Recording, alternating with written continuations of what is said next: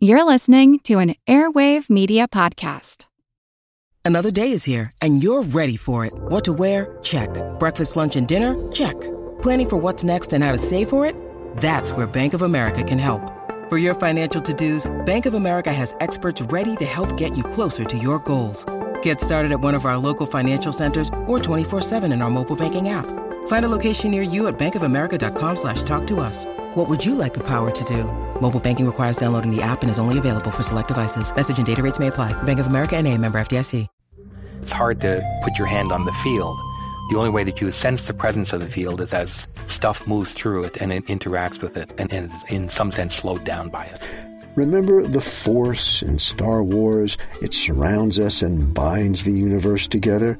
Well, add some molasses to the Force, and you're on your way to understanding the Higgs boson field. I'm Jim Metzner, and this is The Pulse of the Planet. Leo Piilonen is chairman of the Department of Physics at Virginia Tech. The Higgs boson was a particle that was announced in July 2012. The 2013 Nobel Prize in Physics was awarded to Peter Higgs and Francois Englert for the discovery of the Higgs boson particle and the mysterious field that it apparently proves the existence of.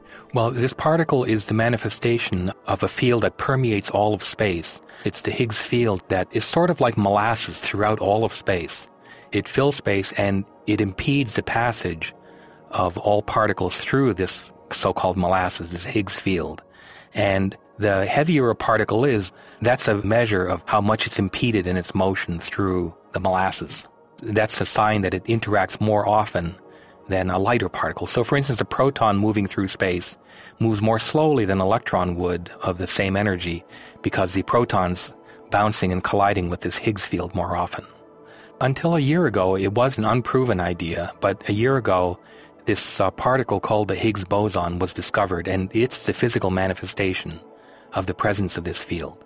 So that's the evidence that it, it's not just an idea, but rather a thing, a thing that we can reach out and grab. We'll find out why the Higgs boson particle and the field are so important in our next program.